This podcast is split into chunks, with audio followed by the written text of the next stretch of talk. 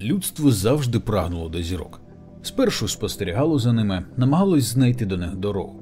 Потім почалася епоха освоєння космосу і перші спроби стати до нього ближче. Процес наближення протікав досить повільно, допоки у 2148 році на Марсі не виявили артефакти стародавньої цивілізації. Незабаром вчені змогли зрозуміти знайдені технології, що дало можливість усьому людству стати ближчим до того, чого воно так давно прагнуло до зірок. Але якщо інформація на Марсі стала ключем до підкорення космосу, то двері були знайдені трохи пізніше. Через рік команда вчених, які досліджували околиці сонячної системи, виявила величезний пристрій мас-ретранслятор. Його відкриття не стало повним сюрпризом, оскільки база прибульців на Марсі вже згадувала такий пристрій у своїх архівах. Завдяки цій інформації вчені зуміли розбудити неактивний механізм. Цікаво, що цей ретранслятор був захований у льодах супутника Плутона Хероні, що в одній з міфологій людей означає ім'я перевізника мертвих душ через річку Стікс. Після активації ретранслятора ним скористалась команда дослідників. Харон перемістив їх на 36 світлових років від Землі до системи зорі Арктур. Там же були знайдені ще три подібні пристрої, які виявилися частиною величезної мережі ретрансляторів, поширеної по всій галактиці чумацький шлях. Команда вчених повернулась додому, а двері космосу нарешті широко відчинились для людства. Будь-яким підкорювачам космосу потрібна технологія або матеріал, який дозволяє переміщатися із надсвітловою швидкістю, адже відстані між зоряними системами насправді величезні. Все необхідне було знайдено в архівах бази на Марсі. Нульовий елемент рідкісний матеріал, який при подачі на нього електричного заряду починає виробляти поле темної енергії. Це поле може зменшувати чи збільшувати масу всіх предметів усередині нього, і це явище отримало назву ефект маси або мас-ефект. Нульовий елемент утворюється, коли твердий матеріал, наприклад, поверхня планети, піддається впливу енергії, що виділяється при вибуху над новою зорі. Цей матеріал часто міститься в осколках астероїдів, що обертаються навколо нейтронних зірок та пульсарів. Гірські роботи в таких місцях дуже небезпечні та вимагають використання робототехніки, засобів телеприсутності та захисного обладнання для того, щоб захиститися від дуже потужного випромінювання, яке виділяє зоря, що вибухнула. Цей процес сам по собі дуже трудомісткий, і лише деякі великі корпорації можуть дозволити собі витрати необхідні для роботи на цих родовищах.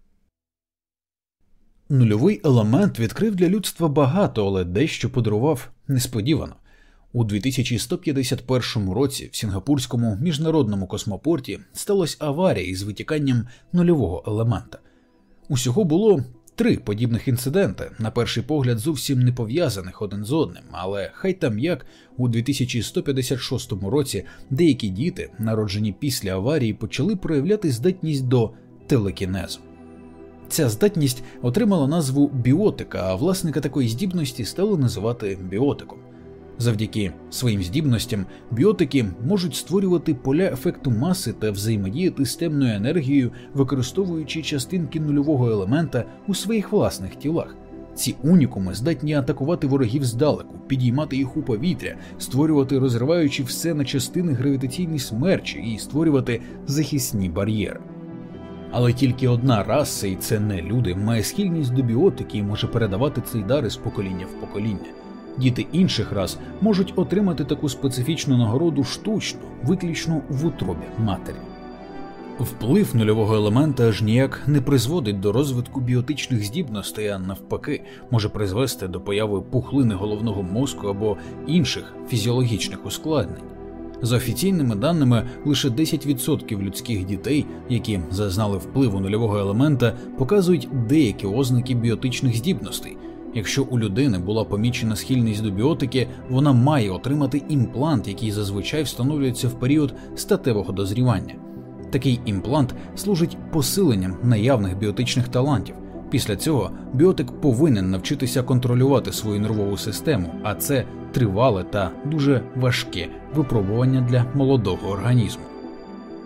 Після навчання обдарована людина зможе створювати та контролювати темну енергію для переміщення об'єктів, створення захисних бар'єрів чи стримування ворогів.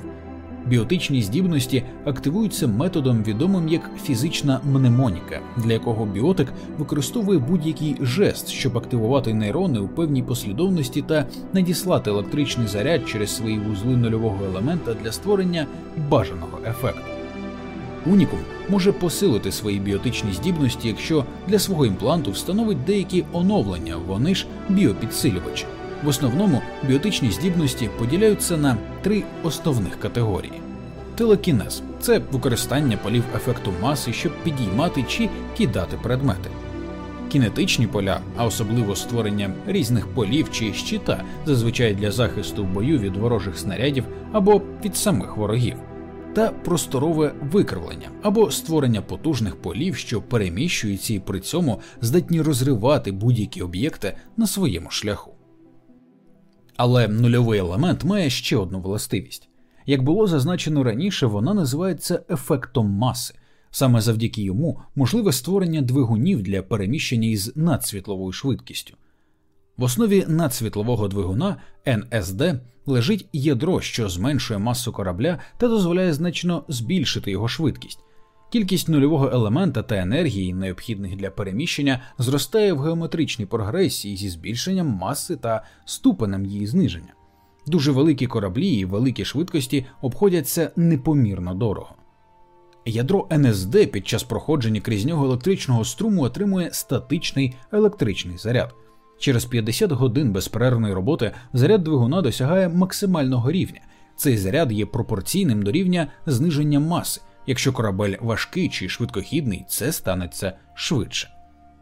Але ж якщо рівень заряду перевищить допустимий, відбудеться його розрядка на корпус корабля, що призведе до загибелі всіх незаземлених членів екіпажу, збою та виведенню з ладу обладнання та просто зварюванню всіх металевих деталей. Найбільш безпечним способом розрядки ядра є посадка на планету з наступним заземленням на зразок громовідведення. Великі кораблі, такі як дредноути, не мають можливості сісти, тому змушені використовувати магнітне поле планети для розрядки. Кораблю в такому разі доводиться виключати датчики та зброю при розрядці, щоб уникнути їх пошкодження, тобто він стає сліпим і беззахисним. Корабель передає заряд на зовнішню обшивку, де поглинається магнітним полем планети. Розрядка на невеликій планеті чи супутнику зі слабким магнітним полем може зайняти кілька днів, а на газовому гіганті менше години. Але які б швидкості не давали двигуни на основі ефекту маси, їх все одно недостатньо для подолання насправді велетенських відстаней. Ці двигуни служать лише для переміщення між найближчими зоряними системами а для миттєвого переміщення на відстані, для подолання яких за допомогою традиційних НСД пішли б роки або навіть століття, можна використовувати ретранслятори маси, велетенські споруди, які можуть створювати щось на зразок коридорів, де тіла не мають маси. Корпус цієї споруди захищений квантовим щитом, що робить сам ретранслятор практично невразливим. Це перешкоджає будь-якій взаємодії з ретрансляторами, яка відрізняється від звичайного їх застосування. У кожен з них вбудована система очищення, яка знищує або викидає космічний пил, а також вони мають обладнання для підключення до систем кораблів, що наближаються. Пілот повинен під'єднатись до ретранслятора, ввести транзитну масу, тобто вказати, якою є маса об'єкта, що проходить через ретранслятор, і вийти на правильний вектор руху. При цьому попадання до іншого ретранслятора може бути неточним і корабель може бути відкинутим на велику відстань від вихідного ретранслятора. Самі ж ретранслятори маси поділяються на два типи. Первинні ретранслятори можуть здійснювати переміщення кораблів на тисячі світлових років від одного рукава галактики до іншого, однак кожен первинний ретранслятор має фіксоване сполучення лише з одним таким же і може здійснювати переміщення кораблів тільки до нього. Вторинні ж можуть здійснювати переміщення кораблів лише на кілька сотень світлових років і не мають фіксованого сполучення. Будь-який з них може переміщати кораблі до будь-якого ретранслятора, що знаходиться в радіусі його дій.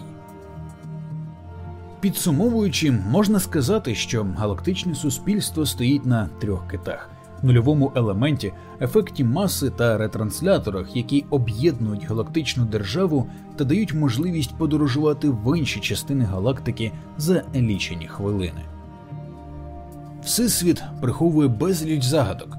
Можливо, відповіді на них знають істоти, чия база знаходиться на Марсі, яка дала можливість людям подорожувати в космосі з надсвітловою швидкістю, або ж міфічні левіафани, що колись правили цілою галактикою.